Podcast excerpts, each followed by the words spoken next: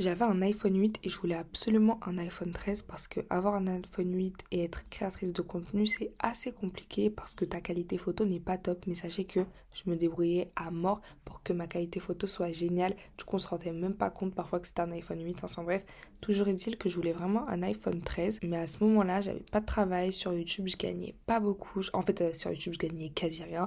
Genre quoi, cent ou deux cents euros par mois.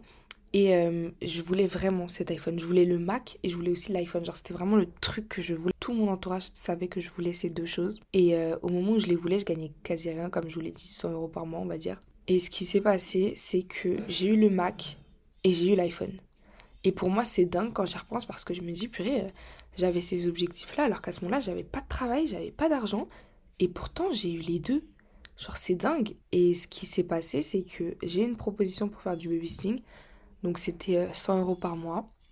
Et ensuite, euh, quelques mois après, j'ai encore une autre proposition pour faire du babysitting. Et là, c'était un peu plus. C'était rémunéré par heure, donc c'était un petit peu plus. Entre-temps, j'ai aussi eu des collaborations sur euh, YouTube, Instagram, enfin sur les réseaux sociaux en général. Et les collaborations, on va pas se mentir, je vais pas dire que ça paye des millions, en tout cas à mon échelle. Mais ça paye plutôt bien, quoi. Parce que les marques sont au courant que la communication, c'est... c'est important, donc ils investissent vraiment dedans. Et bref, du coup, ça m'a, ça m'a aidé. Je crois, mon premier partenariat à ce moment-là, c'était trois cents euros pour euh, une vidéo.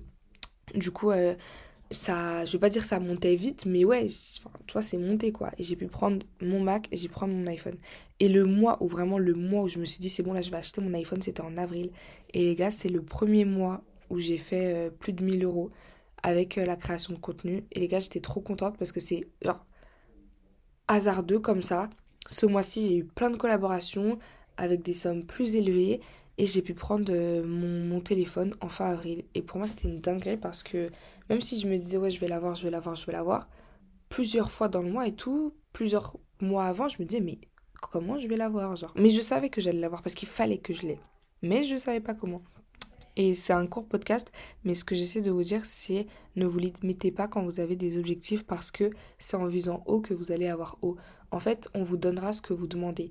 Ça veut dire que si vous demandez peu, vous aurez peu. Si vous demandez plus, vous aurez plus. Mais ça, c'est dans un contexte de vision, d'objectifs, et cetera, de visualisation, machin. Maintenant, quand on parle dans un contexte euh, d'effort et d'action, de concret, on va dire, la vérité, c'est que si vous visez plus, vous allez savoir que ça vous demandera plus d'efforts et du coup, vous allez faire plus.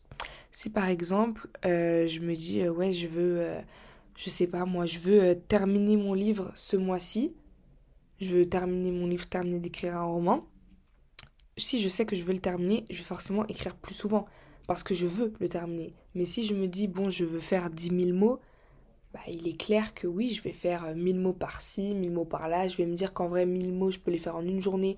Donc, j'ai qu'à attendre la fin du mois et tryhard les dix derniers jours. Enfin, vous voyez ce que je veux dire ? C'est quelque chose que certains n'arriveront peut-être pas à comprendre parce qu'ils se diront, bah non, si tu vas atteindre tes objectifs, tu fais le nécessaire et basta. Essayez et vous me direz. Il y a un livre que j'aime énormément qui s'appelle The ten X Rule, euh, la, la règle du dix. Ouais, la règle du fois dix. Et en gros, euh, elle explique que quand tu as un objectif, multiplie-le par dix. Comme ça, tu feras dix fois plus d'actions et tu auras dix fois plus de chance, on va dire. Mais c'est pas, c'est pas de la chance, c'est du travail. dix fois plus de chance, disons ça comme ça, de euh, l'atteindre. Ça veut dire qu'à chaque fois que maintenant j'ai un objectif, par exemple, euh, je sais pas, avoir, euh, je sais pas, on va avoir mille euros, gagner mille euros par mois, je vais me dire, bon, on met, euh, on met fois dix. Donc ce sera pas mille euros, ce sera cent mille. Et à ce moment-là, je me dis, ouh là là, bon là, c'est, j'ai jamais eu cet objectif parce que, euh, en général, je me fixe pas trop d'objectifs financiers, mais bon, ça, c'est un autre sujet. Ça veut dire que tu vois cent mille, tu te dis, hé, hey, les, les, mais comment je vais faire ça ? Sauf que c'est en voyant cent mille que tu te dis, ah ouais, il faut vraiment que je me bouge. Du coup, tu prévois plus de choses, t'as plus d'idées, et cetera. En fait, c'est tout qui se met en place autour de toi. Et ça me tenait vraiment à cœur de vous partager ça, même si c'est un court podcast et que je sais que vous préférez les longs, parce que c'est quelque chose que j'ai, que j'ai réalisé à peu, que vraiment tu n'auras que ce que tu demandes, donc tu dois pas te limiter. Et c'est pour ça que je pense qu'il est important de garder ses objectifs pour soi privés, ou alors de choisir, de bien choisir à qui euh, on les partage, parce qu'il y a des gens qui vont me dire « mais c'est mort, mais t'arriveras jamais à faire ça ». Et il y a une amie avec qui je ne parle plus maintenant, c'est vrai, mais je me souviendrai toujours de ce qu'elle m'a dit, parce que c'était à elle que j'avais dit que je voulais mon Mac et que je voulais euh, mon iPhone. Et à ce moment-là, on était en août et j'ai eu mon Mac en janvier et j'ai eu mon iPhone en avril. C'est-à-dire qu'il y a quand même eu euh, bah, plusieurs mois d'écart. Et euh, ouais, huit mois au total, je crois. Ouais, huit mois. Bon, excusez-moi, j'ai fait le calcul un peu vite. Désolée si c'est pas exactement ça. Mais ça fait que euh, quelques mois après, quand j'ai eu mon iPhone, donc je l'ai eu en avril, donc peut-être en mai ou en juin, elle m'a dit « Mais tu sais que toi, t'es une amie qui me motive vraiment parce que genre je me dis des fois que j'ai envie d'être comme toi parce que t'as dit que t'aurais ça, tu l'as eu, t'as dit que t'allais avoir ça, tu l'as encore eu. » Et je me rends compte que bah voilà, t'atteins vraiment tes objectifs. Et quand elle m'a dit ça, ça m'a vraiment fait chaud au cœur parce que je trouve qu'on se rend pas assez compte du parcours qu'on a fait. Je me suis rendu compte de ça en novembre, je crois, de deux mille vingt-deux. Donc euh, je regardais ma liste Notion de mes objectifs, voilà, on est en novembre, qu'est-ce que je dois faire, et cetera. Et euh, ouais, octobre, novembre, je sais plus, et là je vois qu'il n'y a qu'un seul objectif que j'ai pas atteint. Donc bien sûr, parmi les objectifs que j'avais notés, environ entre dix et quinze, euh, il y en avait deux que j'avais décidé de plus faire, tout simplement parce que ça ne m'intéressait plus, entre janvier et... Euh, entre janvier et quelques mois plus tard, je sais plus exactement, et eh bien j'avais changé et j'avais de nouveaux objectifs et c'était bah, certaines choses qui n'étaient plus mes priorités, donc que j'avais enlevées. Mais la majorité des choses, elles étaient encore là et c'était des choses que j'avais atteintes et on se retrouvait là en, en octobre ou novembre, je sais plus, je regarde ma liste et je me dis purée, il me reste un truc à faire et j'ai deux mois. Et je me suis dit, c'est dingue, parce que c'est vrai que quand t'es à fond comme ça sur ta liste d'objectifs, sur ta vision, donc ton futur, ce que tu veux voir pour, plus, pour plus tard, des fois t'oublies un peu le présent. En tout cas, c'est quelque chose qui m'arrive souvent.